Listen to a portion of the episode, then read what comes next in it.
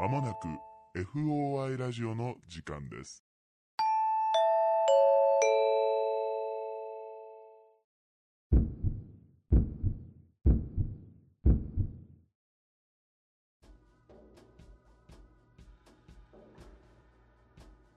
皆さんこんばんは。オカルト捜査官の FOI ラジオです。本日の担当捜査官はナンバー39の D 山本とナンバー41の K 横山でお送りいたします。お願いします。この番組はオカルト初心者の我々がオカルト捜査官に扮し、一般人の一般人による一般人のための会談をテーマに、身の回りの不思議な体験、恐怖経験などを操作し、皆様にお届けする番組です。はい、ありがとうございます。はい。い今週はずっといます？ますいます。ちょっと2週連続 ?2 で、週連ね、続で。いたりなかったりしたんでそうね。そうそう。もうみんなの中で忘れ去られているよ。だんだんこうやってフェードアウトしてくる。ツイッターで書いてたから、今週も K 横山が大活躍です みたいなの書いてあれでしたけど、はい。どうですか、最近は？最近は、はい。あのーまあ、こういう活動をしていくと、はい。あれじゃないですか。話すネタをうん。忘れないようにしようと思って、うん。ノート買ったんですよ。もう、ミニノート。手書き派。そうそう。俺手書き、やっぱ手書きうん。の方が忘れないなと思って、うんうんうん。あの、なんていうの？携帯にメモるとさ、はいはいすぐどっか行くから、はい。だから、メモったことを忘れることが多くて、うんうんうん。やっぱ手書きノート買おうと思って、うん買ったのよ。うんそしたらもう、書きたい話とか、うん。はは話したい話が、全部そのノートを買ったっていう事象でうん。取られてしまって、うん。一回も書いてないまだ。本末転倒じゃないですか。全部ノートに持ってかれた。完全に本末転倒のお話です、パワーが、うんはい。吸収力だね。はい。はい。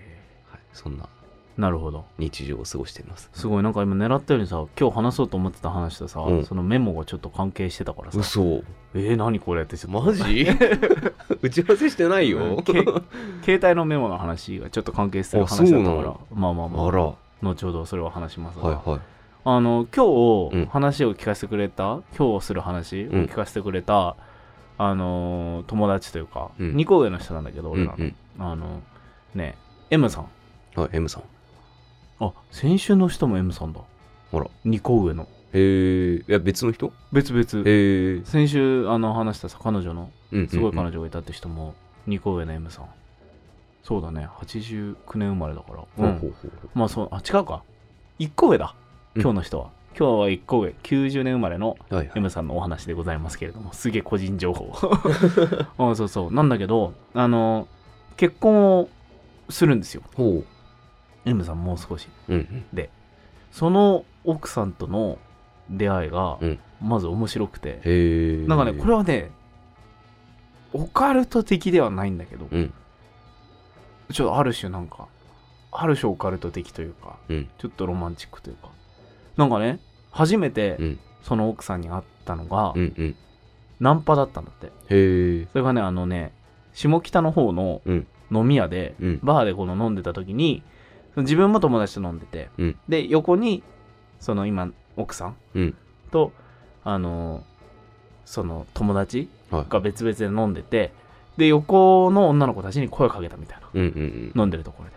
で、話しかけて、で、わーって、ちょっとその場では仲良くなったんだけうん。ど、うんうん。なんかあの、当時、その彼女には彼氏がいたから、連絡先教えてくれなかったんだあ、そうなんだ。っていうのがあって、あの子すごい、なんか会った瞬間に、わ俺この子すごいなんか感じるものがあると思ってたらしいんだけど、へえなんかその時は結局何にも起きずにその夜はそこで別れてうん連絡先がないからもうそれ以降は連絡取れないってなってたらしいんだけど、うん1年半後ぐらいほうほう。にあの友達の、うんなんていうの仕事関係のうん飲み会うんで再会したんだってへえ。であれ？うんってなってなんか知ってるみたいな。なんか知ってるっていうか、うんもうすごいタイプだったからあ、そんな印象に残ってたんだ。あの前お会いしませんでしたみたいな話になって。でどこどこの飲み屋でって言ってああ覚えてますみたいな話になって、うんうんでうわー久しぶりですねってなったらうん。彼氏と別れてたから付き合えることになったんだって、へー。そこからそこですごい仲良くなって、うんうん。でまあ今もうトントン拍子で結婚することにほなったんだけどね、そのこの話を聞かせてくれたうん。M さんの出身が、うん。あの九州の方なのね。はいはいはい。で九州の方でで、まあ、彼女は東京にうんうん。実家がある人なんだけど、まあその結婚する前うん。に実家の方に、うん。彼女の実家の方に挨拶うんというか、なんかあの結婚を前提にお付き合いさせてもらってますぐらいの、はいはい。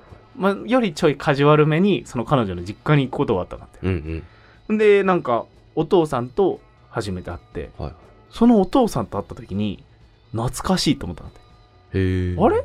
お父さんと会った時に？そう。俺俺この人知ってる気がするって思ったの。うん。なんでかは分かんないんだけど。うんうんでその話していくうちに、うん。そのお父さんがお勤めしてる会社が、うん。自分の父親がうん。お勤めしてる会社と一緒っていうのが分かったの。へえで、うん。えうちの父もうんうん。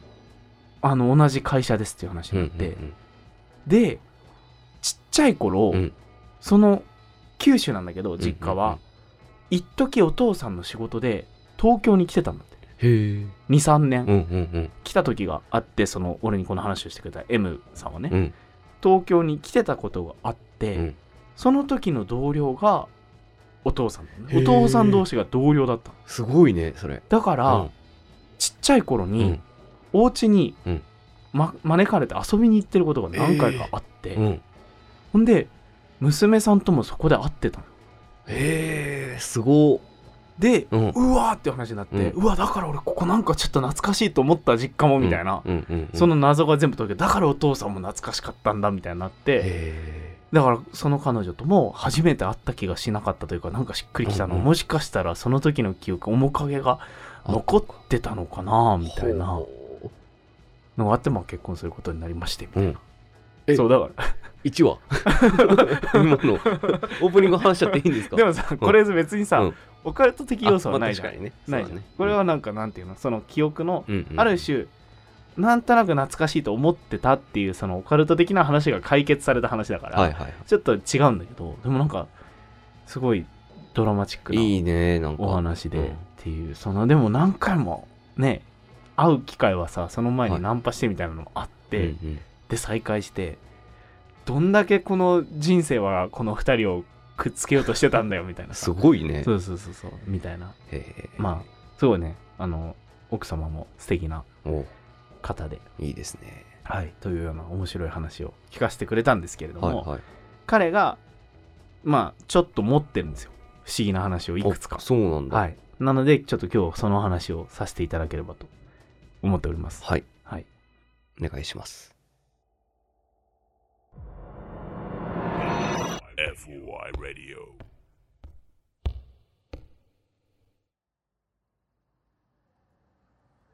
はい。はい。というわけでですね、本日の第1話なんでございますけれども、はい。この話は、直接、この俺に話をしてくれた M さんっていうよりかは、その M さんの友人に起きた話はいはい。になるんだけど、あの、まあ、ちょっと割と短い話というか、うん。になっちゃうんですけれども、まあ、M さん九州の方の出身の人って言ったんだけど、うん。あのすごく有名な心霊スポットがトンネルあるじゃないですか、ああはいはいはい。あ九州といえばっていそうそう九州といえばっていうと、んまあ、別に隠す必要もないんだけど犬鳴トンネルってあるじゃん、はいはい。に行った時の話らしいんだけどこの M さんとこの体験してしまった友達とあとね他2人ぐらいいたらしいんだけど、はいはい。4人でその犬鳴トンネル行ったんだって、はい。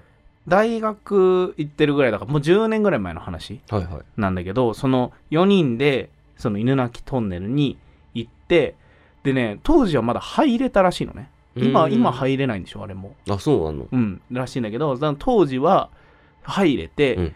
でなんかもうねめちゃくちゃ人来てたりしたんだってあそうなんだ。心霊スポッはいはいはいトとして行って、で彼もそこに友達4人で行ったんだけどもうその時も車2台ぐらいとすれ違ったりとかして、うんうん。あ他にも行ってる人がいるねぐらいの感じで、うんみたいな感じ。でねブロックを登って入ってうん。みたいな感じらしいの、入り口がもうバーッと塞がれてて、はいはい。で入ってなんか途中でなんか「おーい」とかさなんかそういうことうんうん。やったりするじゃん。でそういうことを、まあ、やって何にもなかったねって帰ったんだって。うーん。その日は。うんうんそしたらそれから3週間後ぐらいに、うんはいはい。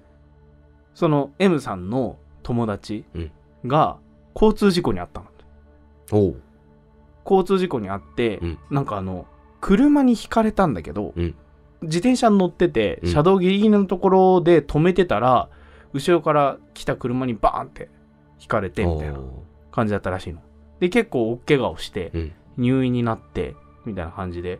そのお見舞いに行った時に、うん。なんでそんなひかれたの？みたいな話になって、うんうんうん。なんでそんなお前そこで何してたの？みたいな話になったんだけどそのねイヤフォンではい。彼は音楽を聴きながら、うん当時 iPod Touch なのかな？うん。みたいなのでその音楽を聴きながら、はいはいはい。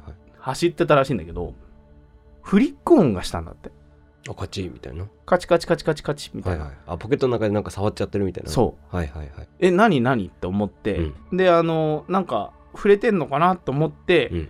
その止まって車道の横のところで見たら、うん。メモ帳が開いてたんだって。あはいはいはい。メモ機能みたいなのあるじゃん、それが開いててそこに「早く来て」って書いてあったんだって。へえ。で、うん。早く来てと思ってたら後ろからドーンって引かれたんだって、えっていうのがあって、うん。でめっちゃ怖いじゃん。うん怖い怖い。で彼がうん。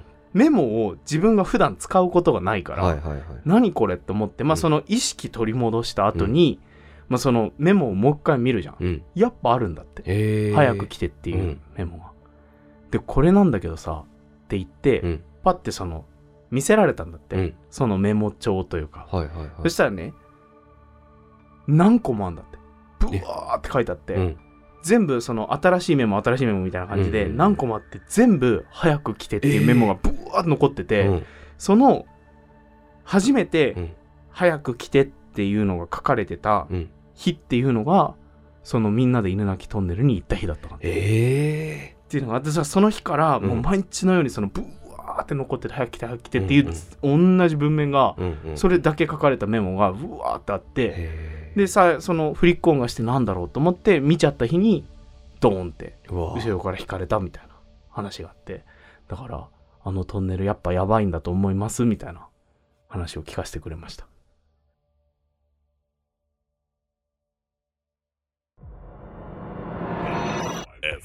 Radio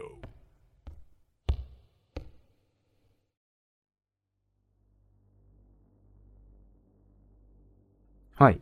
というわけでですね、2話目もこの M さんの話になるんですけれども、はい M さんは高校生の頃バスケやってたのね。うんうんで、まあそっちの九州の方で、それなりに強い学校でバスケやってた人で、うんで、俺もそのバスケを通じて M さんとは知り合ったのよ。そうねそうそう。で、まあ、高校の頃からバスケやってて、で、エムさん、高校1年生の終わりぐらいの時に、足首の、左足首の靭帯をやっちゃったんだって。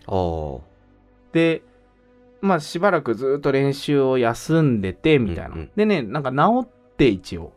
で、まあ、普通にプレーはしてたんだって、その後も。練習には参加してたんだけど、まあ、治ったは治ったんだけど、ずっと左足に違和感は残ってて、うんうんでね、やっぱなんかちょっと痛めたりはたまにあったんだって、左足を、膝とかなんかやったりとか、そういうことはあっちゃって、みたいな。まあでも、左足の人体をやったことがあったから、まあなんかうんうんこう、かばったりとかして、他のところにガタ来てんのかな、みたいな。一回怪我するとねそうそう、で、病院行ってもそういうふうに言われて、だからまあできるだけ、みたいな。うん気をつけてください、みたいな。左側には、みたいなこと言われて、はいっていう生活をずっと、そういう感じでバスケのプレーを続けてたと。で、高校2年生の頭に教育実習で1ヶ月間ぐらいその若い先生来ることあるでしょ？うんうんが来たんだって。そしたらその先生が、えーと高校時代からずっとバスケをやってた人だったから、うんそのバスケ部の練習も見に来るみたいな。うん教育実習の先生も来て、一緒になんかその手伝ってくれるみたいな。その期間だけね、コーチ臨時でやりますみたいな。うんうんみたいな感じでこう来てくれたんだって。で、その時にまあ、M さんはその先生と会って、で、まあ練習の前にストレッチとかをしてるじゃん。はいはいはいそしたらその先生が近づいてきて、左足悪いでしょって言われて、うんうんあ、はいってなって、あ、わかりますか？みたいな感じで言ったら、うん、まあなんかかばいながらみたいな話になって、うんうん大丈夫、ちょっとじゃあストレッチ手伝うよっていうふうに言われて、あありがとうございますって言ったら、そのその先生が左足のそのストレッチを入念にやるのを手伝ってくれたんだって。二人やった方がさ、伸ばせる、あれもあるからっていうのでやってくれてて、すごい上手で、なんかすごいやってもらってる間はすごいあったかくて、まあ、この先生うまいな、みたいな。そういうマッサージとかやってる人なのかなって思うぐらいうまかったって。そしたら、一つだけ変な動きをされて、うん。それが自分のその足のふくらはぎの外側というか、うん。のところを、スッスッスッスッスッってなんかこう、書かれるというか、うん。なぞられるというかさ、文字書いてなんて書いてるでしょみたいなのね、あるじゃん。はいはいはいはい。当ててくださいみたいな。そういう感じで、こう指でスッスッスッスッってなんかこう、なぞってきたんだって。うん。何これくすぐってんのかなと思って、うんでもなんか普通の真面目な顔してやってるからえ何やってんすかとも言えずにそしたら終わってまた伸びやってくれてうん。うん。でその日練習したら左足ずっとあった違和感がうん全くなくなったんだってへー。で普通に今までよりもだからその怪我する前と同じようなプレーというかう、ん。同じように体使えるようになってえなんでこんな左足軽くなったんだろうみたいなうん。多分あの先生相当ストレッチのあれうまいんだなうん。思って、うん。うんめっちゃ助かったわと思ってたんででその後数日間まあ練習やってるんだけどずーっと左足の調子いいまんまで、うん。うん。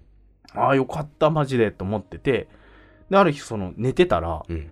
夢を見たんだってでその夢が歩いてたらいきなり左足の下の方をガバッて後ろから掴まれる夢でうん。えっ？と思って後ろ向いたら黒いこう人影みたいなやつがうん。自分の足をグーって掴んでる。引っ張られてる。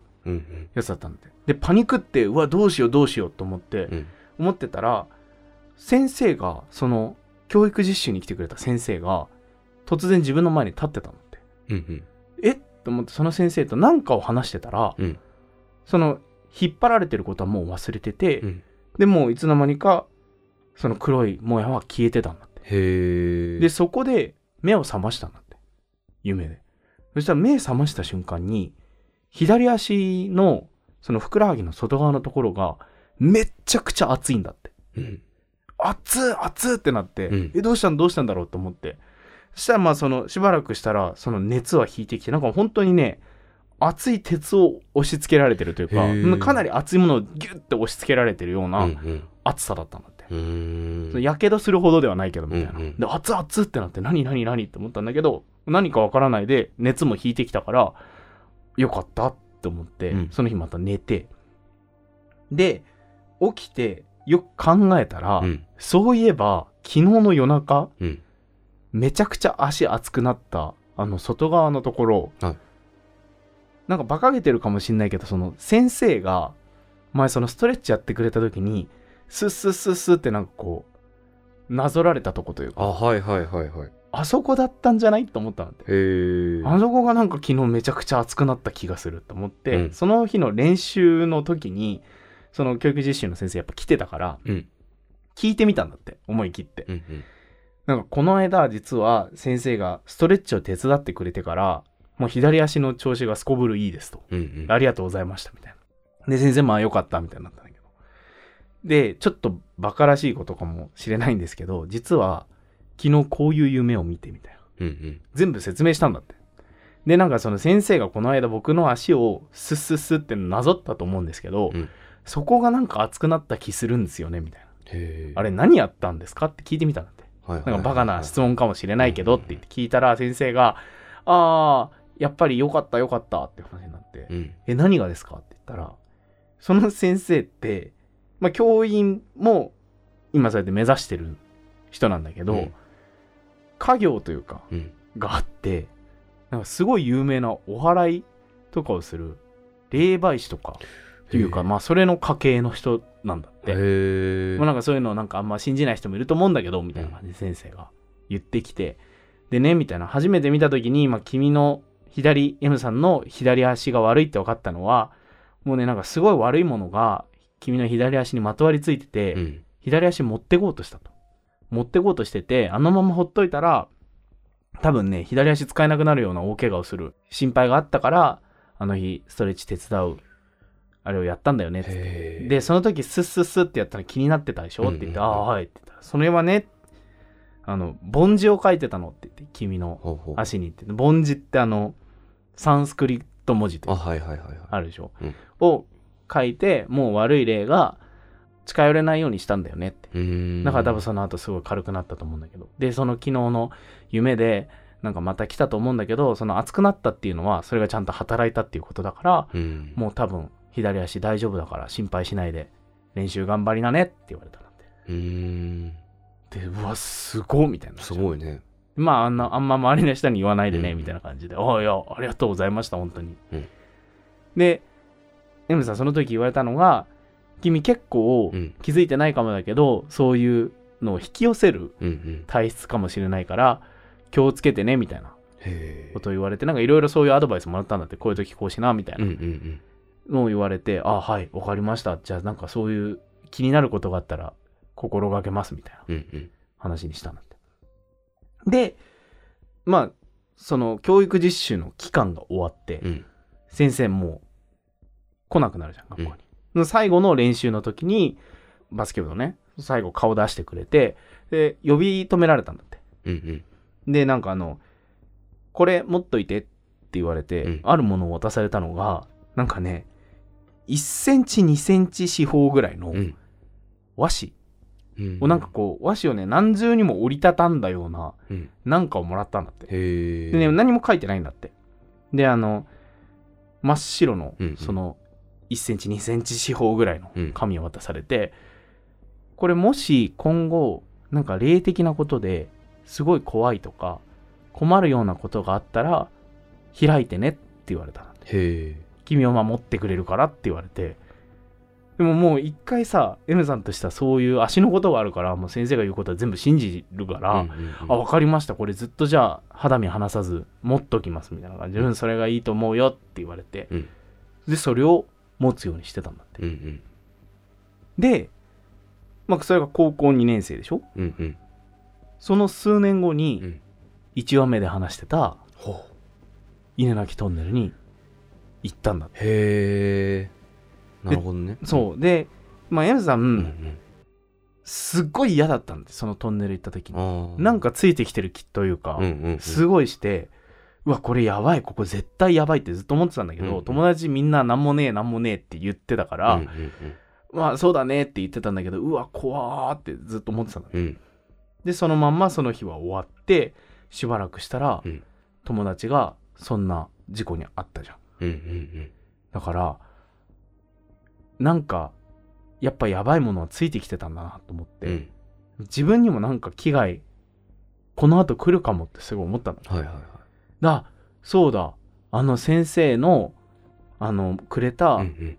あのお守りがあるからなんか来てもあれ開けばいいやと思って、うん。それを出したんだって、うん。そしたらねちょっと前見た時は、うん。もらった時と全く変わらないその白の和紙だったんだって。なんかそれをねビニールみたいなのに入れてたんだって。はいはい。傷まないはいはいはい。でそれで財布に入れてたらしいんだけど、うそのちょっと前はまともな白い紙だったやつをふってその友達のお見舞い行った後に出してみたら、うん。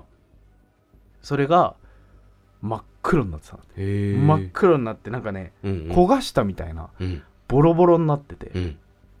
であこれ俺のこともしかしたら守ってくれたのかもって思ったらしくて。で実際にその後何にも悪いことはなくて、うん。その友達もね大丈夫だったんだってへえだからなんか多分あの紙が身代わりになってくれたんだと思いますみたいな話を聞かせてもらいました。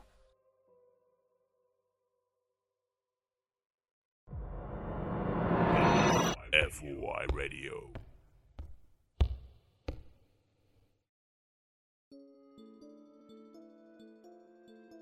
エンディングです。いや面白いね面白いですよね。うんすごいこの話っていうかなんかねやっぱいろいろお話ある人で。ああそうなんだ。やっぱ引き寄せる体質なんだね。ろうなと思って、まあなんかね心霊的な話っていうと、うん。やっぱりこれが一番自分の中では残ってるんだ。うーん。なんか見たとかそういう経験ってそんなにはないらしくて、でもなんかそういう不思議な縁とか、さあの最初に話した奥さんとのもうん。かなりドラマチックな経験じゃん。だからそういう経験をなんかいろいろしてる人ではあるみたくて、そう面白いなと思って。1話目のうん。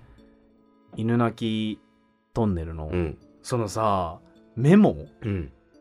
が残っそうずっと残ってたっていうのが、うん。めっちゃ気持ち悪いじゃん。うんうんでも俺なんかたまに俺結構メモをそれこそ携帯とかで撮るタイプなの。よ、はいはいはい。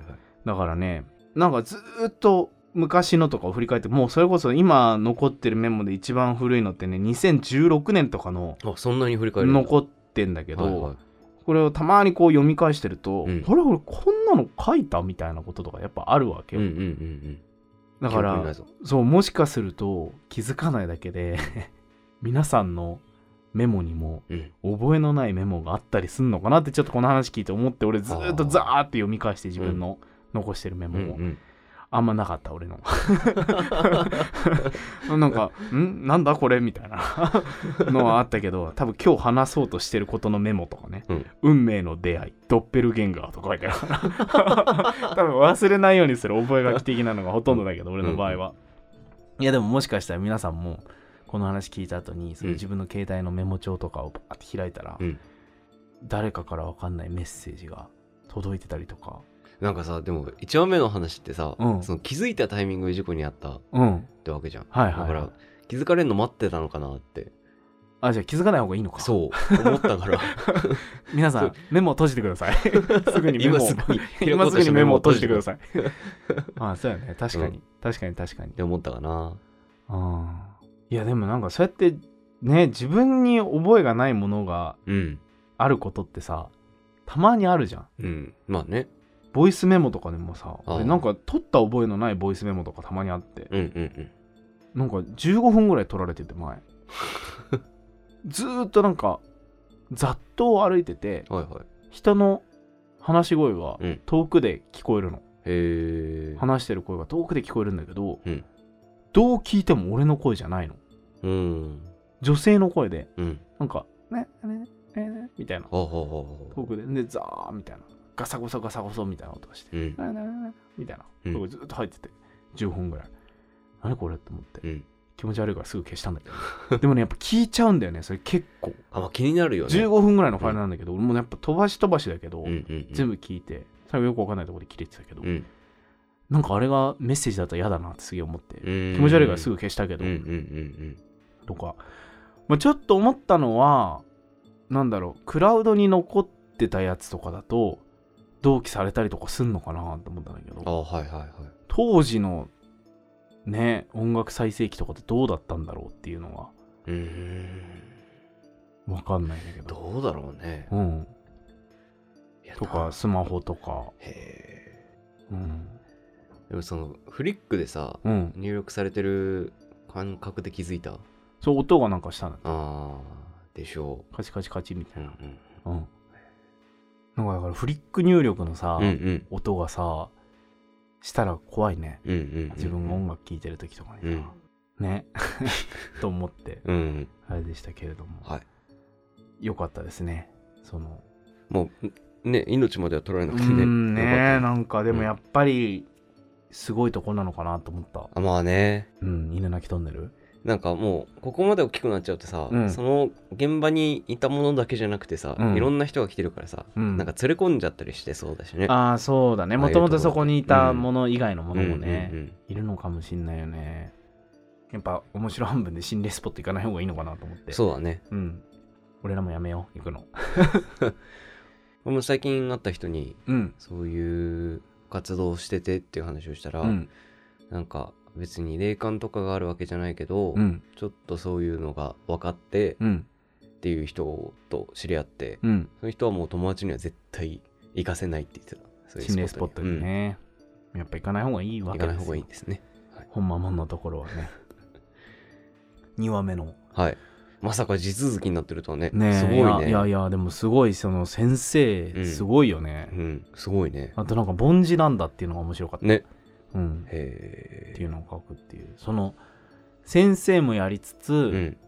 まあ、家業のその霊媒師というか、うんうんうん。みたいなのもやっぱりその能力はあるんだね。すごいね。うん。っていうのででもよかったよねその彼はあえて、うん。その先生にね。それこそ出会えてなかったらね、うん。左足、もしかしたらそう。ね、なくなっちゃってたかもしれないのにね。っ。ていうのがあってへ偶然助かってよかったですよ、え、よかったですね、でもそのさあうん。なんかねあの紙本当にね、うんうん。なんなんだろう薬を包むうんやつみたいなのあるじゃんうんうん。和紙みたいな包む、はいはいはい。包みああいう感じを俺は聞いててイメージしてうんただけど、うんんうん。なんかこう四角いやつを渡されてでそれをねなんかしばらくしたのカードのスリーブみたいなのあるじゃんトレーディングカードをあ、はいはいはい。ああいう感じのビニールのやつに入れてたんだって、彼は大事に、入れてこう傷まないようにしてその財布にずっと入れてたらしいんだけどちょっと前にも見てて、うん。でずーっとその劣化はしてなかったんだって、はいはいはい。綺麗なまんまでずっと持ってたはずなのにそのだいつのタイミングでそれが真っ黒になったのかっていうのは、うん。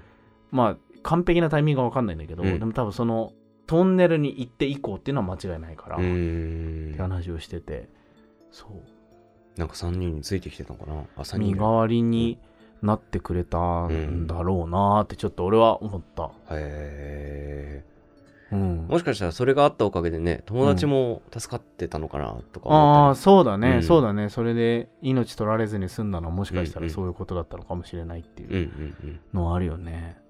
うん。と思って。すごい話。なんか身代わりになってくれるみたいな話。犯行が身代わりになるっていう話も俺聞いたことあるんだけどさ。うん。へえ。あのその人になんか病とか、うん。そういう悪いことが来る時に、あの犯行がパキッて割れておえってあの犯行って自分の名前をさ、うんうんうん記す分身みたいになるじゃんね。だからそれが割れてでそのハンコ屋さんに持ってってなんか不吉なあれですかねって言ったらああ違うよ違うよみたいな、うん。そのハンハンコが全部吸い取ってあなたの代わりに身代わりになってくれただけだからってって。言われたみたいな話聞いたことあるけど。いいハンコ買いたくなっちゃうね、そんな。そうだよ。シャチハタじゃなくて。